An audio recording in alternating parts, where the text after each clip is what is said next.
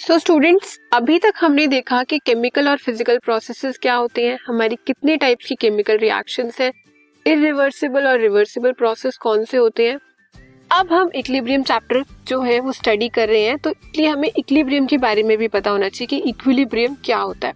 तो सबसे पहले देखते हैं इक्विलिब्रियम स्टेट क्या है। Under given set of conditions if a reversible process और chemical reaction is carried out in a closed container, a constancy in some observable properties like color intensity, pressure, density is observed. एक reaction हो रही है कौन सी? Reversible reaction मतलब जो convertible है एक दूसरे में। वो या आप कोई भी केमिकल रिएक्शन ले लो जो रिवर्सिबल है। अगर आप उसे एक क्लोज कंटेनर में करते हो तो क्लोज कंटेनर में परफॉर्म करने के बाद आप उसकी कलर को उसकी स्टेट को उसकी इंटेंसिटी को ऑब्ज़र्व कर सकते हो। जब ऑब्ज़र्व कर सकते हो तो आप ये भी नोट कर पाओगे कि कौन सा ऐसा पॉइंट है जिस पॉइंट पर रेट ऑफ़ फॉरवर्ड रिएक्शन और बैकवर्ड रिएक्शन हमारा इक्वल हो गया। वहाँ से हम बता सकते हैं कि किसी भी रिएक्शन का इक्विलिब्रियम अटेन हुआ है या नहीं हुआ। ये आपको याद रखना है, ये एमसीक्यू में क्वेश्चन भी पूछ सकते हैं स्पेशली कॉम्पिटेटिव एग्ज़ाम में पूछ सकते हैं कि अगर आपने एक रिएक्शन की इरिवर्सिबल रिएक्शन है इरिवर्सिबल है तो वो इक्विलिब्रियम अटेन ही नहीं करेगी। लेकिन अगर एक रिवर्सिबल रिएक्शन है रिवर्सिबल रिएक्शन आपने एक की है ओपन कंटेनर में और एक की है क्लोज कंटेनर में तो इन दोनों में से कौन सी रिएक्शन है जो आपको इक्लिब्रियम अटेन करेगी? तो कौन सी होगी वो? जो रिवर्सिबल रिएक्शन क्लोज कंटेनर में होगी, याद रखना। Reversible reaction in closed container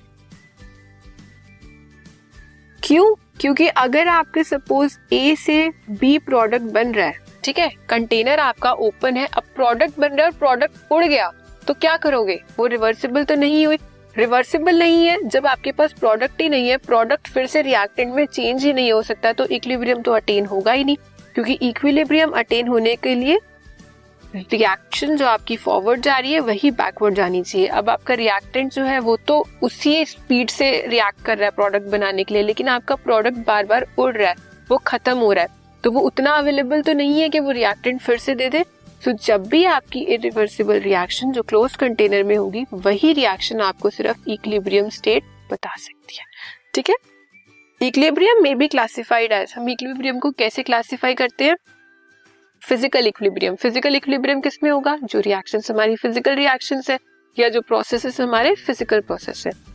Equilibrium setup in physical processes like evaporation of water melting of solids dissolution of solutes etcetera is called physical equilibrium सबसे कॉमन एग्जांपल मैंने आपको बताया था ice से अगर वाटर बनता है तो फिर वाटर से आइस बनना भी पॉसिबल है। तो इस टाइप की रिएक्शंस कैसी होंगी हमारी? फ़िज़िकल रिएक्शंस और वो कौन सा इक्विलिब्रियम अटेन करेंगी? Physical equilibrium at equilibrium rate of melting of ice is equal to rate of freezing of ice वही rate of forward reaction is equal to rate of backward reaction now next is chemical equilibrium chemical equilibrium क्या होता है? In a chemical equilibrium और chemical reaction chemical equilibrium is defined as the state at which there is no further change in concentration of reactants and products कोई भी अगर chemical reaction हो रही है, उसमें इक्विलिब्रियम कब अटेन होगा? उस पोजीशन पर जब ना तो रिएक्टेंट की कॉन्सेंट्रेशन में चेंज आ रहा और ना ही प्रोडक्ट की कॉन्सेंट्रेशन में चेंज आ रहा। क्यों? क्योंकि जितना बन रहा है, उतना ही फिर डिकम्पोज हो रहा है। तो इस टाइप की रिएक्शंस को हम क्या बोलेंगे कि वो केमिकल इक्विलिब्रियम को अटेन कर चुकी है।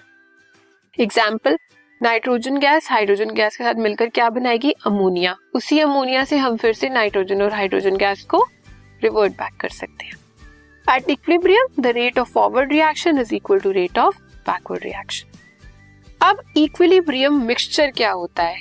इक्विलिब्रियम केमिकल इक्विलिब्रियम क्या होता है? फ़िज़िकल इक्विलिब्रियम क्या होता है? अब इक्विलिब्रियम मिक्सचर क्या है? मिक्सचर मीन्स कुछ मिक्स हो रहा है। क्या मिक्स हो रहा है? The mixture of reactants and products उन रिएक्टेंट और प्रोडक्ट का mixture in the equilibrium state जब हमारी रिएक्शन ने इक्विलिब्रियम को अटेन कर लिया है is called an equilibrium mixture एक आपके पास कंटेनर है कंटेनर में रिएक्शन हो रही है, उस रिएक्शन में इक्विलिब्रियम अटेन हो चुका है. तो अब वहाँ रिएक्टेंट भी है और वहाँ प्रोडक्ट भी है. तो इस मिक्सचर को हम क्या बोलेंगे? इक्विलिब्रियम मिक्सचर ठीक है?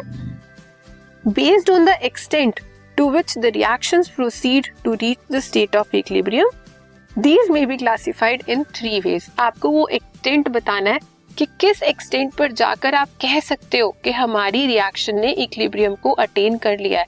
ये क्वेश्चन आपसे ऐसे भी पूछ सकते हैं थ्योरी में। गिव थ्री कंडीशन और give the condition when you can say that equilibrium has attained तो ये याद रखो, ये भी इंपॉर्टेंट क्वेश्चन बन सकता है यहाँ पर।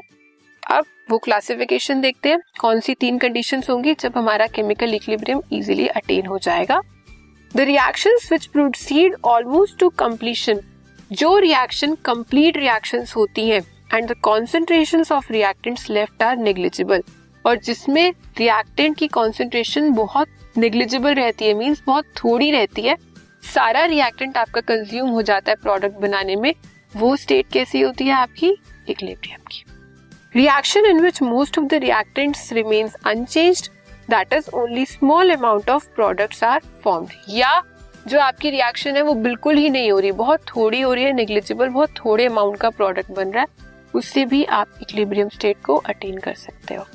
The reaction in which the concentration of both reactant and product are comparable when the system is in equilibrium that means जब आपका rate of forward reaction is equal to rate of backward reaction ये भी हमारी वही condition है वही क्योंकि concentration उसमें रिएक्टेंट की भी सेम हो जाएगी और प्रोडक्ट की भी। दोनों की कॉन्सेंट्रेशन सेम नहीं होगी, दोनों का रेट सेम हो जाएगा, कि जिस स्पीड से आपका रिएक्टेंट रिएक्ट कर रहा है, उसी स्पीड से आपका प्रोडक्ट भी डिकम्पोज होगा। ठीक है? This podcast is brought you by Hubhopper Shiksha Abhiyan अगर आपको ये पॉडकास्ट पसंद आया तो प्लीज़ लाइक शेयर और सब्सक्राइब करें और वीडियो क्लासेस के लिए शिक्षा अभियान के यूट्यूब चैनल पर जाएँ।